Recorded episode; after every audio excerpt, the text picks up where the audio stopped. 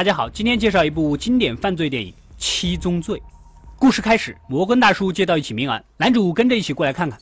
一个巨胖的胖子被杀死在自己的房子，背后插着一把刀。根据法医鉴定，死因是因为吃了十二个小时以上，撑破了肠胃，而身上的淤伤显示生前是被人用枪威胁着吃东西的。摩根大叔还有六天就正式退休了，男主本身也是调来接替他的。但是摩根大叔不想接这个案子，他知道这不是一个简单的凶杀案，他也不推荐男主接这个案子，毕竟他太年轻了。最后局长力劝摩根大叔，也只有他这么经验丰富的警探才能破案。第二天，又一宗谋杀案发生了，一位大律师被杀死在自己家里。旁边用血写着“贪婪”。大律师本身确实为了赚钱，不惜为很多罪犯开脱了罪责。摩根大叔再次来到死胖子家里，从新发现的墓穴发掘，竟然发现冰箱后面放着一张写着“暴食”的纸条。摩根大叔告诉局长。这就是但丁《神曲》里面七宗罪的两个罪名，也就是说，这是一起有预谋的连环谋杀案，后面还要接着死五个人。他快退休了，这个案子还不一定破得了，最后还不能圆满退休。而男主是一个急躁的人，刚调过来也想一展身手，可是从手上的线索也得不到什么头绪。这天，两人在一起办公，男主的妻子电话邀请摩根大叔到家里做客，缓和缓和两人之间的关系。两人也渐渐接纳了对方，一起谈起了案子。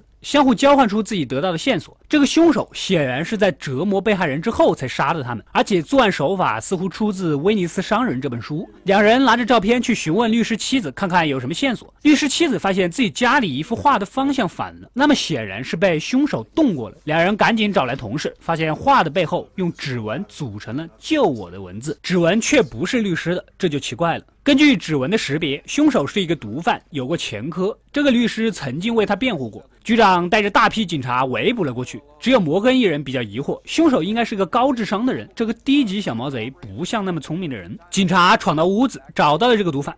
但是手脚被人绑在了床上，左手还被砍断了，全身腐烂，就这样了，竟然还活着，不得不说是生命的奇迹啊！墙上写着“懒惰”。根据医生检查，毒贩被折磨了一年，舌头被自己咬掉了，但是还是被折磨他的人给救活了，完全一种生不如死的体验。这就是流氓不可怕，就怕流氓有文化。你想自杀都给你救回来，一个人比三甲医院还厉害。这个流氓还帮毒贩每月按时交房租，所以整整一年都没有被人发现。碰到这种流氓，确实只能认栽。摩根大叔突然想到，罪犯的手法出自一些经典小说里面，那么罗列出所有有杀人场景的经典小说，然后在图书馆找出租过这些书的记录的人，就能缩小范围。说干就干，从图书管理员那里拿到了名单，其中一个家伙还写过关于七宗罪的文章。两人决定先查查这个人再说。来到这个家伙的公寓。结果被他发现了，男主紧跟不放，追了七八条街，最后被这个人打晕过去。可凶手并没有开枪杀他，似乎他只会按照自己的套路杀那些犯过七宗罪的人。两人进到屋子，发现了所有关于各个案子的线索和现场照片。这还不说，男主竟然找到了拍到过他的照片，也就是曾经在现场假扮记者的那个人。凶手写了大量的日记。